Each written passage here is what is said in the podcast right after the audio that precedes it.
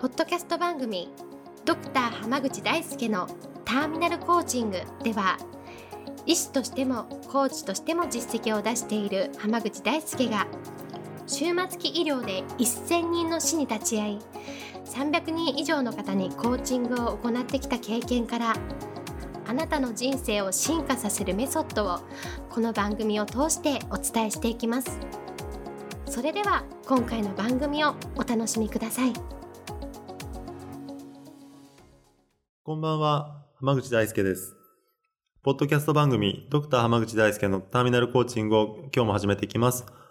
それではナビゲーターのそのおさん、今日の質問をお願いします。はい今日はいろいろなことに興味があって一つに絞ることができません。どうしたらいいですか？という質問が来ています。よろしくお願いします。よろしくお願いします。まあ、興味があることが多い人っていうのは多いんですよ。はい。まあ、言ってる人は多いんですけど、ええ。でも僕大事なのは、その興味のレベルがどうなのかっていうところなんですよね。うん。その興味ありますっていうのが単になんか別に目の前にあったらちょっとうん。き話聞いてみたいとか、うん本読んでみたいぐらいのレベルなのか、ええ。本当にやってみたいっていうレベルでの興味なのかっていうところの違いはすごく大事だと思っていて、うん。あの、ちょっと知りたいぐらいのことをたくさんやっても絶対結果って出ないんですよ。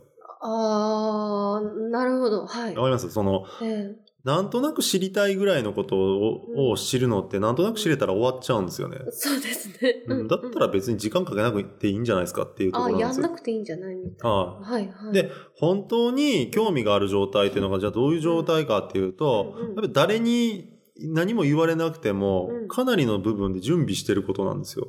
ああ準備してるっていうのは自分で何かしらしてるってことですか？そうです。例えばね、うん。あの、コーチングに興味があります。はいっていう人って僕の周り多いんですよ。ええええええだからちょっとなんか教えてもらう機会ないですかねみたいにうん。言ってくる人って多いんですけど、コーチングに興味ありますって、コーチングって何か知らない人っての方が圧倒的大多数なんですよ。へえなるほど。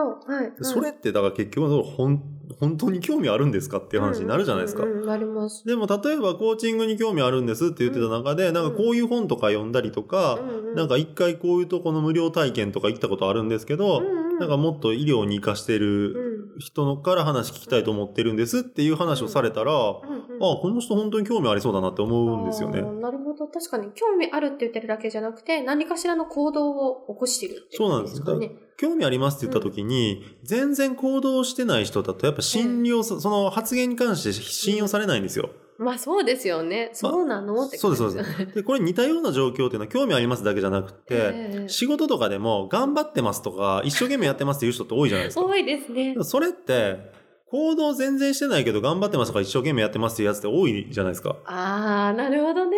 じゃあやっぱそれって信頼されないんですよ。ええいやええ頑張っててそれなのっていう話にやっぱりなるんで。そうですよね。で僕からしても興味あってそれなのマジでみたいな話になっちゃうんですよ。そうですよ。興味あるって、本来は何かしらその興味あるから自分だけでも行動しちゃうよみたいなそうです、そうです。ぐらいまでってことです。例えば僕なんかだったら学生の時学生時代かえらえその終末期医療って興味あったんですよ。うんうんうん。だから当時僕が学生の時って大学でその終末期医療のうんあの正式な講座がある大学ってなかったんですよ。はい。だから大学であのたまに特別講演とかがあることはありましたけど、うんうんそれ以外で勉強しようと思ったら自分でうん。勉強するしかなかったんですよね。はい。で僕興味があったから、うん大学の図書館に行って、その終末期医療関連の本、自分でか、別に授業はなかったけど自分で読んでたし。で、その民間病院とかで、その終末期医療専門でやってるようう。なん病棟を持ってるうん。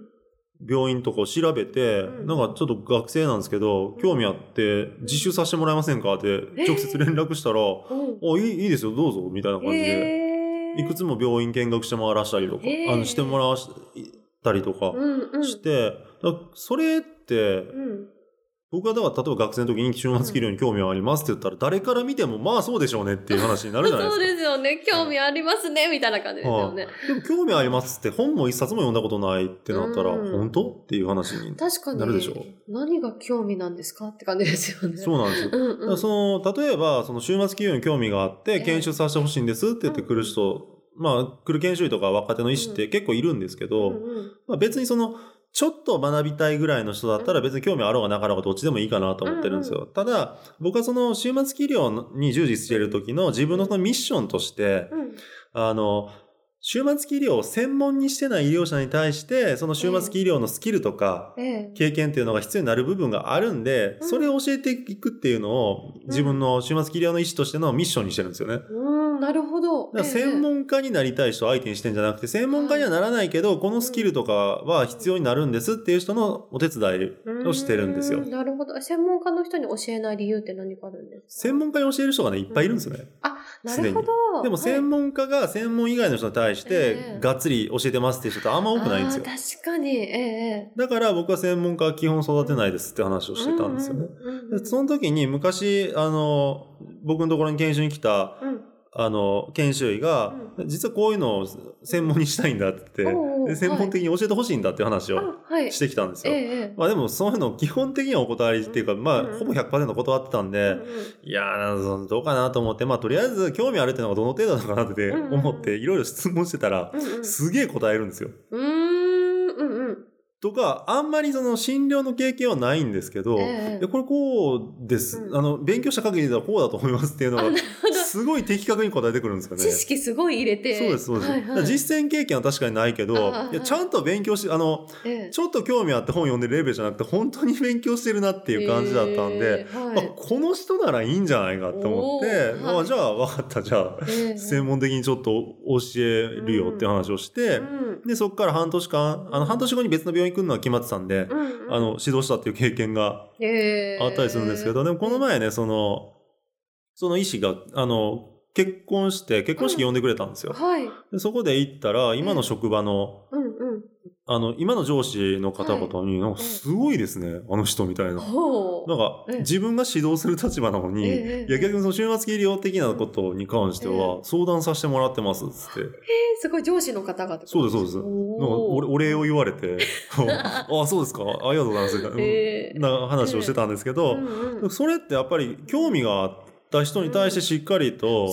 働きかければこういう風な結果になるんだなと思って、僕もその移ってからの話って詳しく聞く機会はなかったんですけどそのじょ本人から聞くんじゃなくて上司から聞いたんで、まあこれは多分本当だろうと思って。間違いないですよね。はいすごい。うん。そうなんです。だからその、しかも、あの、浜口先生ですかって言われて、あはい、そうです。って言ったら、あの、その医師の紹介で僕の本を紹介してくれてて、あの先生のやり方えでえ、あの、やらせてもらってて、で、わかんないことはその、うん。若手の医者に聞いてるんです、ええって言ったら、うんあの、僕もその時に、ん。もう全部教えてあるから、もう全然それで言ってくださいって話ができたりするんですよ。すごいだから。興味があってやるっていうのって、やっぱそのレベルであってほしいなと僕は思うんですよね。なるほど。あでもすごいですね。それだけ自分だけでも行動する人たちに教えるからこそ、もう爆発的な成長を遂げるというか。そうです。で、ほっといても、うんその勉強したくなることの方が、やっぱり伸びるんですよね。まあそうですよね。はい好きなものっていうか、興味あるってことはまあ好きだろうしってことですよね。だ全部中途半端にちょっとずつ時間かけるぐらいだったら、ほその別に誰から教えられてもなくて調べちゃったりするようなぐらい興味があることにだけ注力し、あの力を注いでいけば、すぐに結果が出るんですよ。うんなるほど。だからそういうところを、だからその興味あるのいっぱいあるのはいいことなんですよ。その、うんひあの、他のこと全然興味ないんですっていうのよりはいっぱいあった方がいいけど、でも、力を注ぐ部分は一つだけに最初は絞った方がいいですうん。なるほど。その中でまたえさらに深めれそうだなとか広げれそうだなと思ったら次のに挑めばいいっていう話なのえで、ええそこを最初は一個に絞るっていうふうにうんするといいと思います。なるほど。ありがとうございます。今日はこれで終わります。ありがとうございましたあ。りがとうございました。本日の番組はいかがでしたか？番組ではドクター濱口大輔に聞いてみたいことを募集しています。ご質問は d a i s u k e h a m a g u c h i c o m 大輔濱口 .com の問い合わせから受け付けています。またこのオフィシャルウェブサイトでは無料メルマガやブログを配信中です。次回も楽しみにお待ちください。